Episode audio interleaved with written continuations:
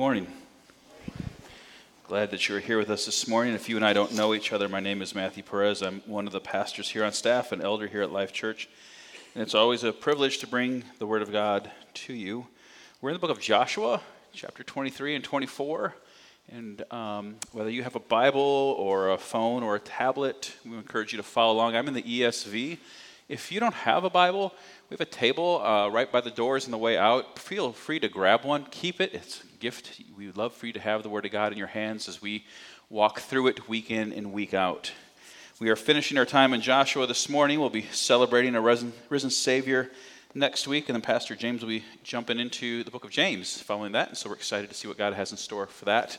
But this morning, we're going to close out our time in Joshua chapter 23 and 24.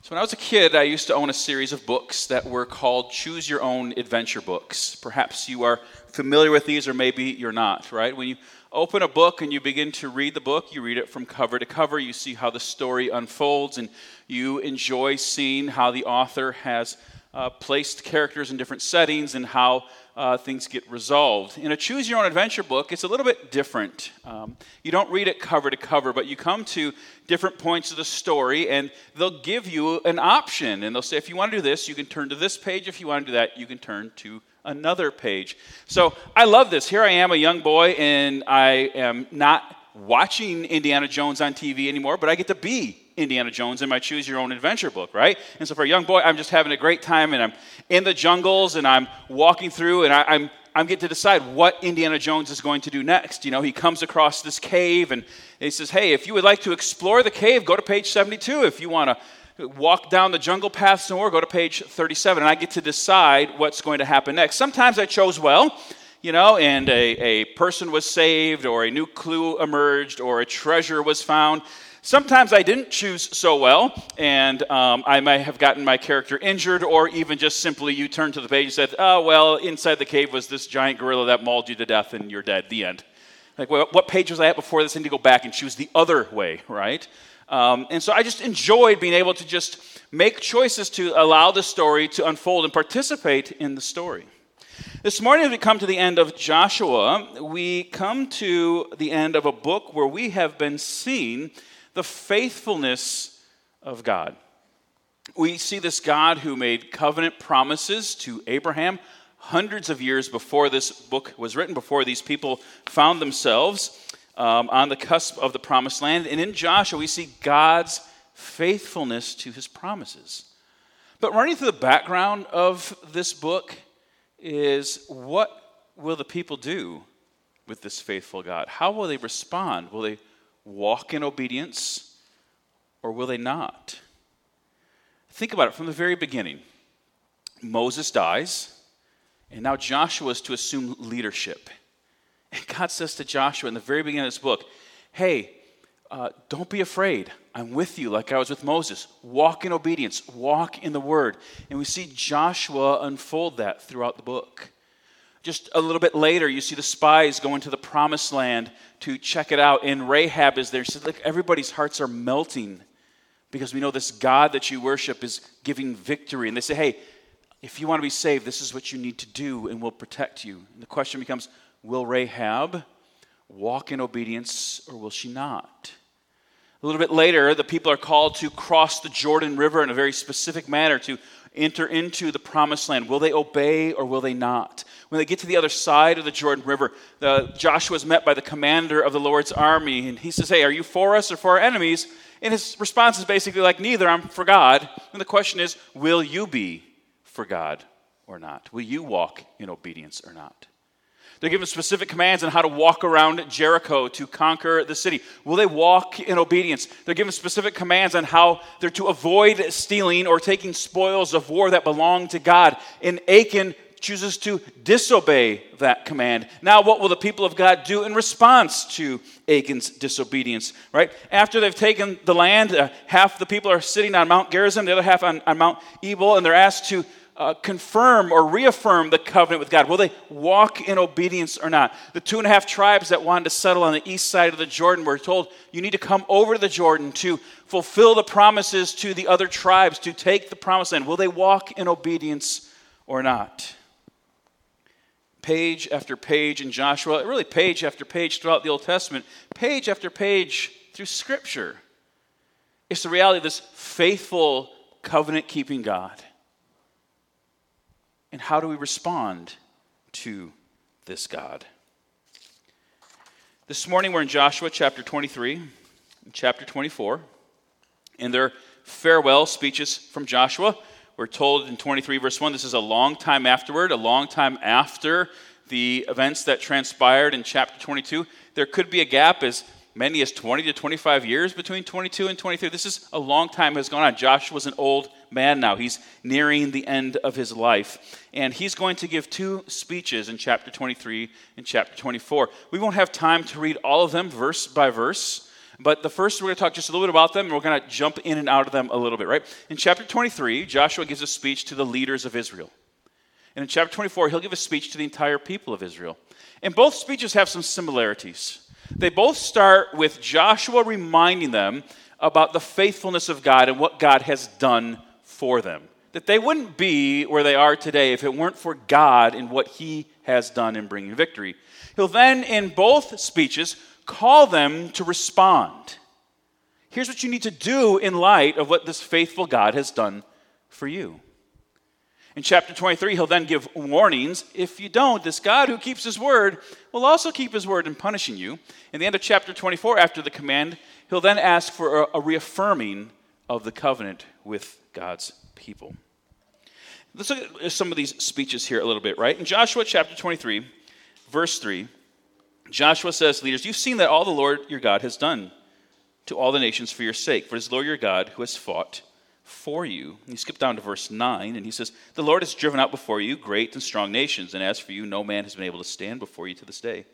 One man of you puts to flight a thousand, says the Lord your God who fights for you, just as he promised. He says, You're in this land because of God, not because of you. If you skip ahead to the second speech in chapter 24, verse 2 and 3, Joshua will say to the people, Thus says the Lord, the God of Israel, long ago your fathers lived beyond the Euphrates, Terah, the father of Abraham and of Nahor and they served other gods. And I took your father Abraham from beyond the river and led him through all the land of Canaan and made his offspring many. I gave him Isaac. He says, You are here because God called your forefathers out of Mesopotamia to worship the true and living God. And you skip down to verse 13. He says, I gave you a land in which you had not labored, and cities that you had not built, and you dwell in them. You eat the fruits of the vineyards and olive orchards that you did not plant. And throughout the speech, he'll say, Hey, God gave you, God sent, God destroyed, God brought you. Time and again, Joshua makes clear in both speeches you're here today, people of Israel, because of what your God has done. In both speeches, he talks about the provision of God. He gave you this land.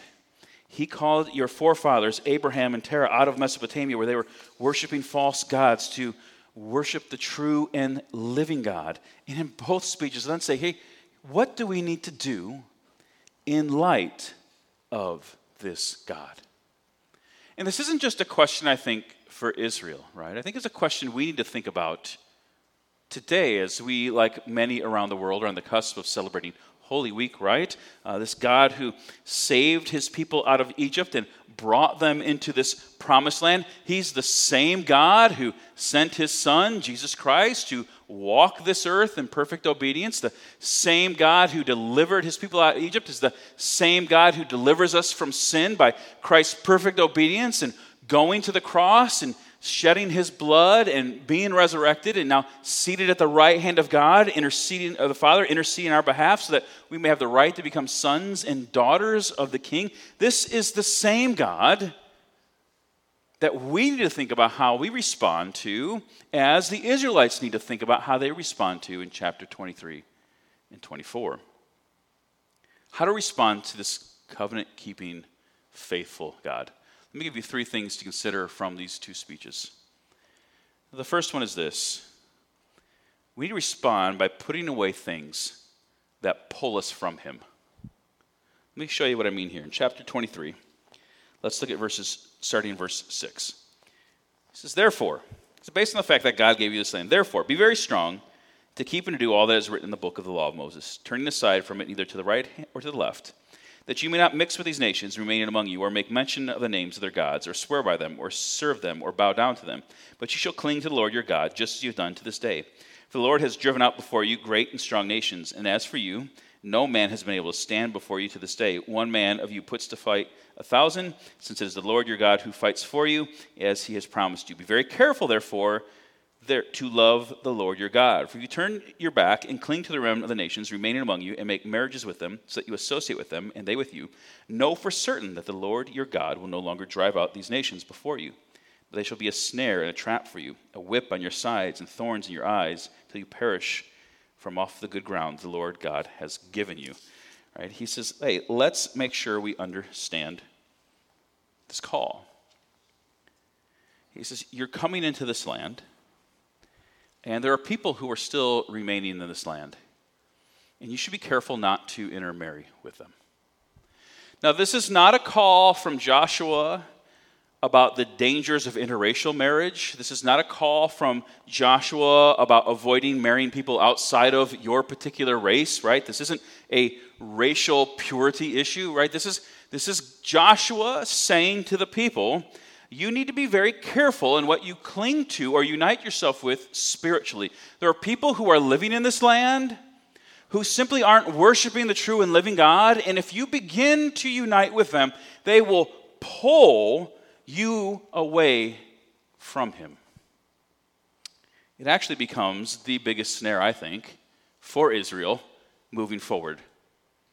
Right after the book of Joshua is the book of Judges. No sooner does Joshua pass, but in Judges chapter 2, there's intermarrying going on. There's already a problem as God's people are having their affections pulled away from God is meant to worship these other gods, right?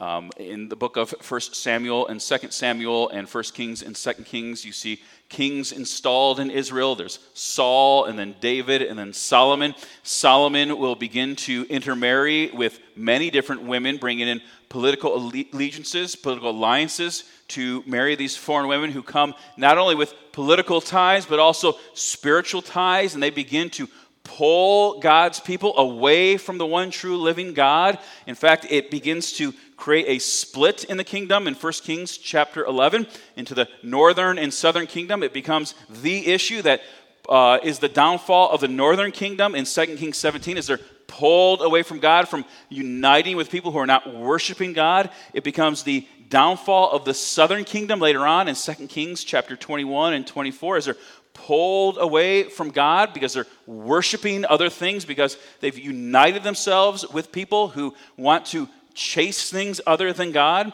In fact, they'll be exiled to Babylon for 70 years. They'll come back. It becomes the issue in Ezra 9 and Nehemiah 13. I mean, it becomes a major snare, just as Joshua warns them. I could sit up here and talk for hours of my time in youth ministry of watching young men and young women who love the Lord and desired to have a boyfriend or a girlfriend and began to broaden what they felt was appropriate for a boyfriend or girlfriend. Before you know it, they were uniting their hearts, they were uniting their minds to individuals who were not looking to worship God or serve Him, and it began to cause them to drift. This isn't about preserving a culture or a way of life that Joshua is saying, like, man, we got to make sure it's an us versus them. We got to preserve our people group. Joshua understands that when you begin to unite with individuals who are looking through the lens of life differently than you are, who are processing life differently than you are, they're going to pull you from God. In Joshua chapter 23, verse 8, he says, Cling to the Lord your God, just as you've done to this day. The word cling, it refers to gluing two things together. He says you should be glued together toward God.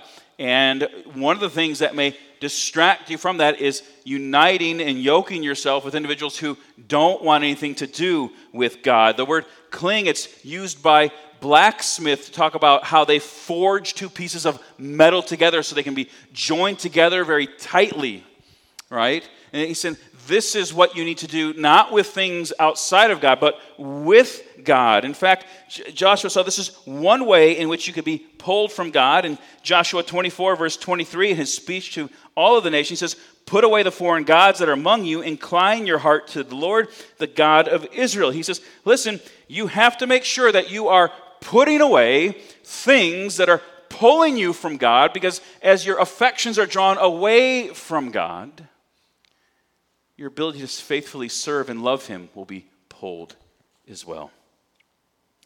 Commit to God, reject that which pulls you from Him.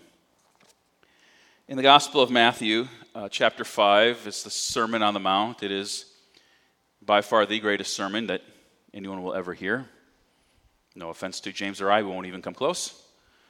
Um, but in Matthew chapter 5, he says, Listen, Jesus says, if your right eye is causing you to sin, gouge it out. If your right hand is causing you to sin, chop it off. He's not talking about physical mutilation. He's talking about the reality of taking proper measures to cut out of your life those things that are pulling you and your affections from God. No half measures here. No, uh, I can control it. No dabbling in it, he says. Because what Jesus understands and what Joshua understands is when we begin to cling our hearts to things other than God, our affections are beginning to be pulled from God, and people or things begin to become more glorious to us than God. And time and time again throughout God's word, we see the danger this creates for God's people. And so, how do I respond to this faithful God? I respond by, first off, putting away things that pull me from Him. Like a skilled surgeon, we need to let God cut at times in our lives things that are pulling our heart's affections from Him. I say, like a skilled surgeon, delicately. What cancerous sin do you need to let God extract from your body, to let Him put it away? Because it's pulling your affections from God. I'm the third of four boys. My parents are in their early 70s. And uh, about eight years ago, my father came out to Iowa with my mother to visit us. And um, he let me know he had, he had cancer. It was about eight years ago. We just got a text Friday. Uh, my father texted me and my three other brothers to let us know he had his checkup. His numbers are still at an all time low. He's been cancer free for several years. And my brothers and I were celebrating this joyful news with him.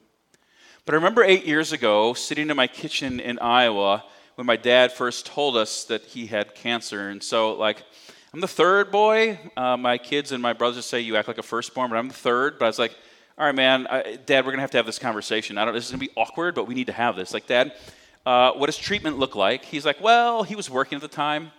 The school year just started, and I don't, I don't really want to take some time off, so I'm thinking about maybe next summer starting my treatments. I love my dad. That's so my dad. Like, world should run on his clock. If my dad's listening to this sermon, I love you, Dad, but that's, that's been you. Um, I said, Dad, like, why are you waiting? Like, cancer doesn't care about the school year. You've got this, you've got this foreign substance in your body that's clinging to the stuff in your body that you need to get out. Why, why would you wait? And so I was pleading with him to consider thinking about starting treatments earlier. No, no half measures, no like, ah, well, Deborah, like, let's take care of this now. A couple weeks later, he texts me to let me know that he has decided, I don't know if it was from me or one of my brothers or my mom, but he has decided he'll begin treatments immediately.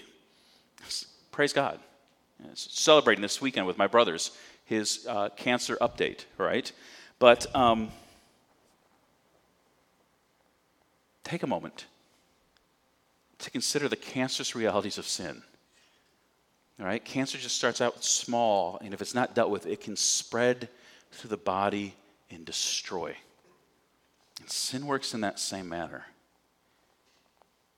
And so Joshua is calling us here, as Christ does in Matthew 5 not to half measures, not to half hearted efforts, but to take serious the need to have God and Christ extract that sin from us? What do you need to ask Him to begin to deal with in your life that you need to put away so you can love and serve Him more properly? How do I respond to this God who is faithful to His word? I put away things that pull me from Him. Here's the second thing I need to do. I see this in 2311. The second thing is we need to love him in a way that makes him look supremely valuable in and of himself, right? I'm not loving him to make him more valuable. He's valuable and glorious in himself. I'm loving him in a way that, that he deserves based on how glorious he is. I need to love him in a way that makes him look supremely valuable as he is. 23, verse 11, uh, Joshua says, Be very careful, therefore, to love the Lord your God. This is everything God has done for you. Cling to him, drive out these other nations don't allow yourself to be yoked or cling to things that are going to pull you from God. But instead, I would say this is the, the, the seminal moment, the, the highlight moment of this first speech. He says, Therefore, be very careful, therefore, to love the Lord your God. Cling to Him. Don't cling to things that pull you from Him, but cling to Him. And in the end of the day, look to love Him be very careful in giving your affections to somebody or something else in a way that only God deserves. I have three children. They're, they're all almost fully grown and out of the house. I celebrate that often from the pulpit. I love them dearly. I've used the words be careful many times with my children, right? Be careful, the stove is hot. We don't want to go to the ER. Be careful, that dog looks pretty mean. You probably don't want to pet him right now. Uh, be careful, you're by a beehive and one of you is deathly allergic. Is your EpiPen near you? Right? Uh, be careful, he or she doesn't sound like a friend who really has your best interest in mind. I use that phrase often through my parenting. Parents, you probably have done this too, because we indicate concern and to protect the, the hearts and the minds and the bodies of our loved ones. This is what Joshua is doing here. Be very careful. Like a loving father, let me share with you what would be best. Be very careful that you're not giving your affections to something other than God. Be very careful, he's saying, to love the Lord your God. Because these other things that you may chase may make you feel good for a moment, but they're going to pull you and you're going to drift away from the Lord. Deuteronomy 6 5 and Matthew 22 37 both call us to love the Lord our God with all our heart, soul, and mind. We're told this is the greatest commandment, right? To love Him not out of duty, not out of obligation, but as a genuine heart response for who He is and what He has done through the cross with His Son. Joshua understands that if we're not careful, we may cling to things and let our hearts be pulled from God. We may find joy or satisfaction or purpose in things that our hearts were never intended to find joy or satisfaction or purpose in. So need to be very wise when we surround ourselves with God. We will naturally drift if we're not careful. So I have three children. I am a few weeks away from all of my children being fully licensed drivers. If you have older children, you remember that moment probably pretty fondly. If you have younger children, let me say this nothing has given me more gray hair, nothing has made me more prayerful, and nothing has sanctified me more than teaching my three children how to drive. I love them dearly. On my Honda Santa Fe, we have the bar in the passenger seat. I call it the panic bar. Mine is broken. I won't tell you which child caused me to break it. But I thought at one point I was going to pull the whole car down on top of us. I think that the telephone poles on Innis Street from Main Street to the Dairy Queen were forged in the pit of hell and placed there by Satan himself. And there are times I've squeezed in thinking if I move like this, the whole car will and we won't hit them. Side note, we haven't hit them yet. Um, there's times I've slammed the floorboard of the passenger seat hoping that by some miraculous manner God had placed a break on that side. It didn't happen. There have been moments I sat at night thinking, I'm going to kill one of them. And I think I, I, have not been a joy to be a teacher. I think there's been nights my kids have sat up thinking, We're going to get you first, old man. Um, it's been a journey, and we're almost there. What I learned with my kids and teaching them how to drive is this the car goes where their eyes go. So we're driving down the street, and one of my kids sees something on the side of the road they think it's really cool. And before I know it, we're like in oncoming traffic, which is not really cool. I like, get over, get over, get over. Now, this is the sanctified version of what I say. If you want the full transcript, my kids could tell you how sinful I am. I don't just say get over, all right? Um, but where their eyes go, the car naturally follows. It just drifts ever so slowly.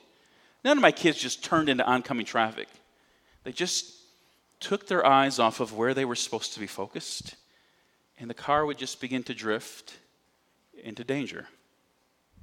I said, hey, and I didn't say it this patiently focus, eyes on the road, eyes on the road, eyes on the road, right? Um, because I understand they have to be focused with direction, with purpose for their own well being.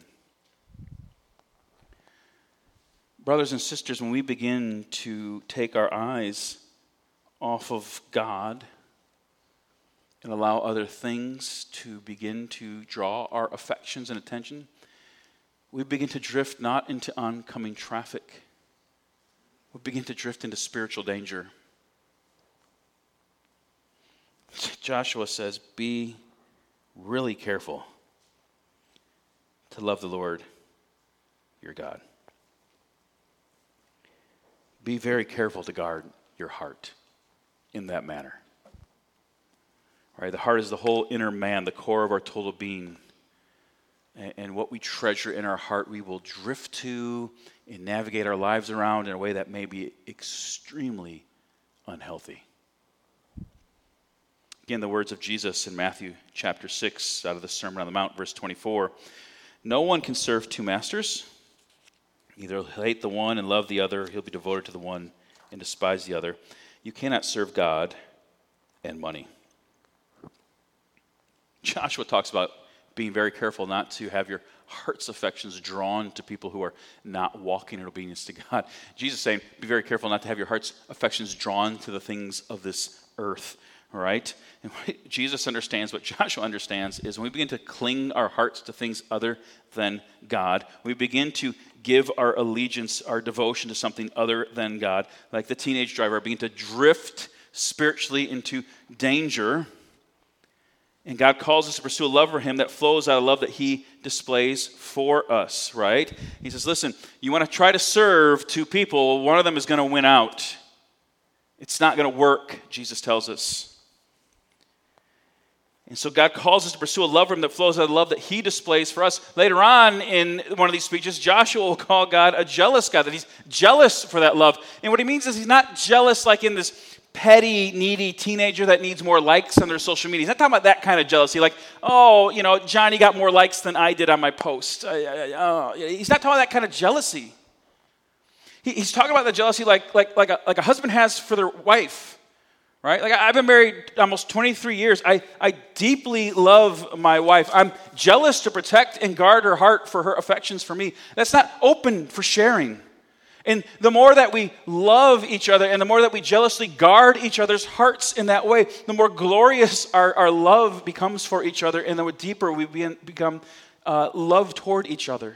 This is the love that God has called you to jealously protect. He wants to protect and guard our hearts in a way where we see the gloriousness of the love that He has for us to call us into a fuller, deeper, richer love. How to respond to this God who is faithful to His word. I, I need to put away things that may pull me from Him so that I may love Him in a way that makes Him supremely, look supremely valuable in and of Himself. I don't add to His glory by loving Him, I simply show it and reflect it. Here's the third thing this comes from Joshua 24, 14 and 15. Now only need to love him, in a way that glorifies Him. I need to serve Him in a way that magnifies His glory.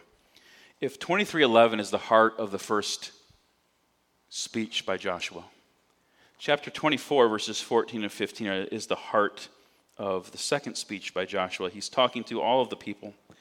In verse 14, he says, Now therefore, fear the Lord and serve him in sincerity and in faithfulness. Put away the gods that your fathers served beyond the river and in Egypt, and serve the Lord.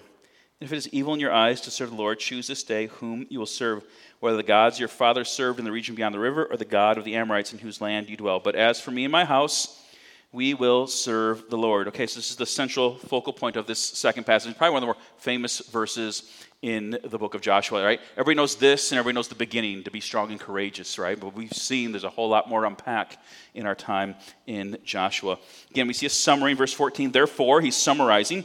Therefore means like based on everything I just said, in this second speech that starts in chapter 24, what he has said is listen, this God has been faithful in calling your forefathers to him and caring and protecting and bringing you to this point. Therefore, serve him. Seven times we see in these two verses the call to serve. Now, just Bible 101, like when we see repetition, in short spaces, we need to pay attention to that repetition. Those words matter. The author is trying to tell us something extremely important. To, in just a few sentences, hear the word serve seven times. Joshua wants them to understand that based on who this God is and what he has done, we're called to let that love flow out of us in a service for him that shows his glory to the word, world. Serve the Lord. Put away the foreign gods. Cut the things that are pulling you from Him and serve Him. He says this But if you think serving Him is evil, if you don't think it's worth it, you make a choice today, Joshua says. This is what we've seen throughout the book of Joshua. How will people choose to respond to this faithful God? Will they walk in obedience or not? And Joshua says, Look, man, this is who God is, this is what He's done, and now you have to choose. Are you going to walk in obedience to Him? Are you going to walk faithfully with Him or not? But He says this let me get one thing straight. If you want to serve other gods, you want to chase after lesser affections, you need to get one thing straight, Joshua says. If you stop by my house, if I have you over for dinner, if you see me in the marketplace, if you wonder how I'm going to process life decisions, my house will do it through the eyes of obedience to the Lord. And this is where the book ends. He'll call them to renew their covenant. They say they will. He says, I don't think you will. They say, We will. We then see a, a wrap up that Pastor James walked us through in the very first week of Joshua, where some individuals have passed away. The faithfulness of God's words are still coming to fruition. We're seeing people being buried in the land they were called to be buried in. But hanging in the air is this like, what are you going to do? Joshua said, We made our choice already. What are you going to do in your home? These two speeches remind me of Matthew 19. It'll be on the screen behind me. Let me just read it. Behold, a man came up to him, him being Jesus, saying, Teacher, what good deed must I do to have eternal life? He said to him, Why do you ask me about what is good? There's only one who is good. If you'd enter life, keep the commandments. He said to him, Which ones? Jesus said, You shall not murder, you shall not commit adultery, you shall not steal, you shall not bear false witness, honor your father and mother, and you shall love your neighbor as yourself. The young man said to him, All these I have kept. What do I still lack? Jesus said to him, If you would be perfect, go, sell what you possess, and give to the poor, and you will have treasure in heaven. And come follow me. When the young man heard this, he went away sorrowful, for he had great possessions. All right, Jesus, what do I need to do to have eternal life? Jesus, keep the commandments. Okay, which ones? so I can make sure I love God well. Just tell me the, give me the give me the, the cliff notes. Which one should I follow so I can do something to earn this eternal life? And Jesus says, Man, you know the law. The guy says, See, I've been doing all this. Jesus doesn't even debate whether he's been doing all this because he hasn't been. And it's evident in this next part. Okay, fine, if you've been doing all this, take what you have, sell it, and let's follow me. I can't do that. Because I had a lot of stuff. And I'm supposed to have no other gods before you, but this has clearly become his God. Can't do it, man. I've allowed my heart to cling to something other than God. And Jesus simply saying, Cut it. Cut it and follow me. You want to love me and serve me? Cut it and follow me wholeheartedly. It's the same call Joshua has. Love him and serve him wholeheartedly and cut out the things that are pulling your affections from him. In my house, through the years, we've had many pictures that hang on the walls. Your homes are probably no different. Pictures of Alaska and where we used to live. Uh, pictures of Michigan and the beach that we've spent many summers on. Pictures of our family sailing. Uh, pictures of our home in Indiana before we moved to Alaska. Not ironically, there's not a single picture of Iowa. I pretend those years didn't exist. There's nothing to take a picture of Iowa in. You've all seen corn. Over the years, the pictures have changed. Kids on different sports teams, kids at different years of school, uh, maybe a family event that we uh, had recently. There's an iconic picture right now where we look like we are a straight up Mexican mafia family at a wedding where we're all standing there like the Godfather, and it's clear who's in charge. It's my dad. Um, everyone who comes are like, You guys are in the mafia, aren't you? Like, we're really not. Um, it's a great picture. Maybe I'll post it on the social media I don't have one day. Right? But the one thing that's never changed in our house, these pictures have changed over the years. The one thing that's never changed on the front of our door, we've had a plaque from the moment my wife and I married that simply says, As for me and my house, we will serve the Lord. Now, we've tried very hard in our brokenness and our humility not to make that a cliche. We don't get it perfect. Um, but it's always been at the forefront of our mind of, of wanting to obey Him and serve Him. My wife and I met in high school. Uh, we got married, had kids, and uh, moved our family when our kids were very little from Indiana, where all of their grandparents, all their aunts and uncles were, to Alaska to do ministry. When they were preteens, we moved them from Alaska to Iowa to do ministry. As teenagers, we've moved them from Iowa to North Carolina. So my wife and I have made decisions on three cross country moves. We never took them lightly. Those were very serious conversations, very prayerful conversations. But I would say none of them were like the most important decision my wife and I ever had to make. None of them were. Um, I would say the most important decision my wife and I ever made when we first were married on a random Sunday, we decided to get up and go to church. And let me tell you what that means. Uh, when I was in college, coming to the end of my senior year, uh, I had a roommate my junior who really helped me understand what it meant to walk in obedience to God and really challenged me what it means to, to love Him and serve Him. So, my senior year, I'm now trying to understand what it means to be a follower of Christ, not just in name, but in, in living it out as well. And I'm now praying, knowing I'm going to be heading home after graduation uh, my wife and I, I proposed to her. She said yes on the first time. For you brothers who had to go two or three times, man, perseverance, good job. She said yes in the first time. Thankful. Um, so we're now engaged. I'm about to start law school. And I moved back to live with my parents that first year to save money. And my parents live five, ten minutes from where my wife to be lives.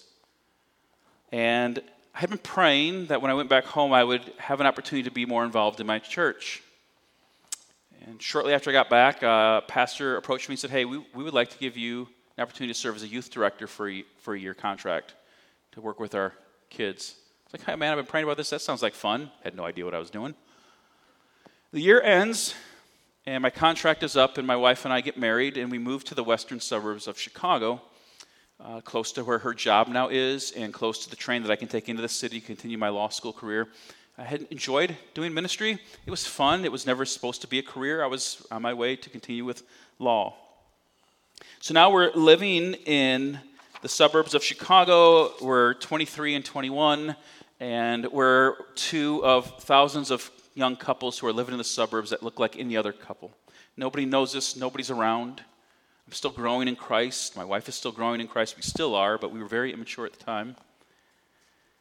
Sunday morning rolled around. I said, hey, let's go to church. There's one down the road. Let's go check it out. So we did. It was the biggest decision we ever made in our lives as a married couple because it changed the whole trajectory of us as a husband and wife, and this is parents, and this is just men and women of God. I showed up at church in the bulletin, back when they had bulletins, they advertised basketball for men on Saturday morning. like, I'm in. Like, I got canine syndrome. There's a ball. I'm going to be there to chase it. So I showed up. This was 50 pounds ago, 23 years ago, a lot of arthritis ago. I made friends quickly because I was good. I could grab the rim then. Now I struggle to grab my toes, right?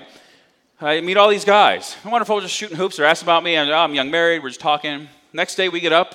We went to church. And the men walked up and said hello. And they said, Matt, I would like to introduce my wife to your wife. And they did. And then the women are talking and they invite my wife to a Bible study.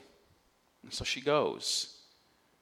And then about a week or two later, they said, Hey, we got this young married Sunday school class, couples from the early 20s up to their mid 30s. We'd love to have you. So we went. We began to sit with other 20 year olds thinking through life. We began to sit with 30 year olds who had kids, asking what it looked like to have kids. We sat with 30 year olds who couldn't have kids, asking them how they processed that. We sat under the faithful teaching of Pastor Don as he opened the Word of God week in and week out. Nothing lights, nothing magic. He just walked through Scripture. And then we process it and try to think about what it meant. We decided to join the church.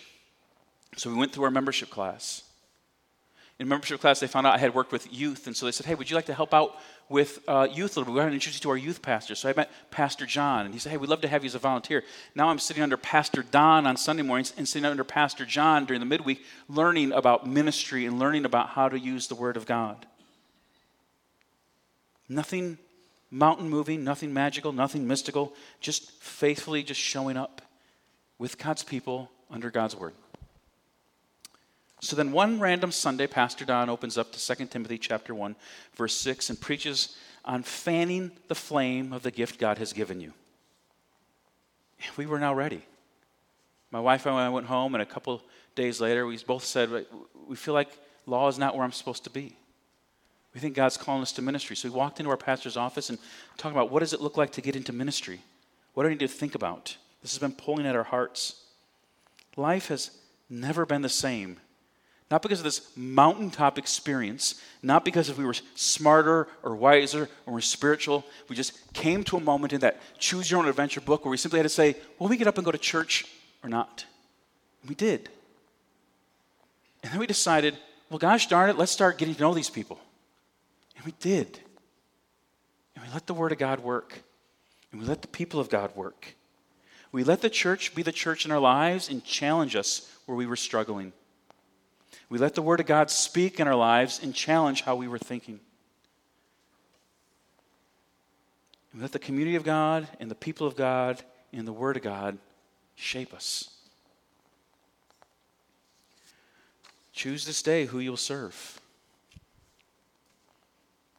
You can chase after lesser things and let them pull your affections from God. You mean to cut those things in a way that you allow God to do so you can love him and serve him in a way that shows a broken world how glorious he is. Church, we have a role to play in the lives of people who walk through these doors to help them pursue this glorious God.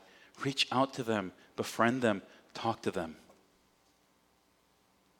Friends, when you walk through the door, I, am going to be really honest. Sometimes we're just waiting for an invitation. Don't. Go talk to people. Stop by the Connect desk. Here are the pleas that we give from here to serve and connect, not because we want to bolster our numbers, because we understand this is an opportunity for you to grow and help others grow in the process. Choose this day who you will serve. And in the end, may God be glorified in us and through us. Let's pray. Heavenly Father, we thank you for this opportunity we have to gather together under your word in the book of Joshua over these past couple of weeks. Lord, we thank you for the faithfulness that we see page after page of this God who loves us, as this God who has graciously provided for us, of this God who calls us into a meaningful relationship with Him. Lord, may we confess that there are things in our lives that pull our affections from you, that we may need to think about how to reprioritize life in a way that that which is most glorious, and that is you, gets our deepest affections. Lord, we pray this in your Son's name.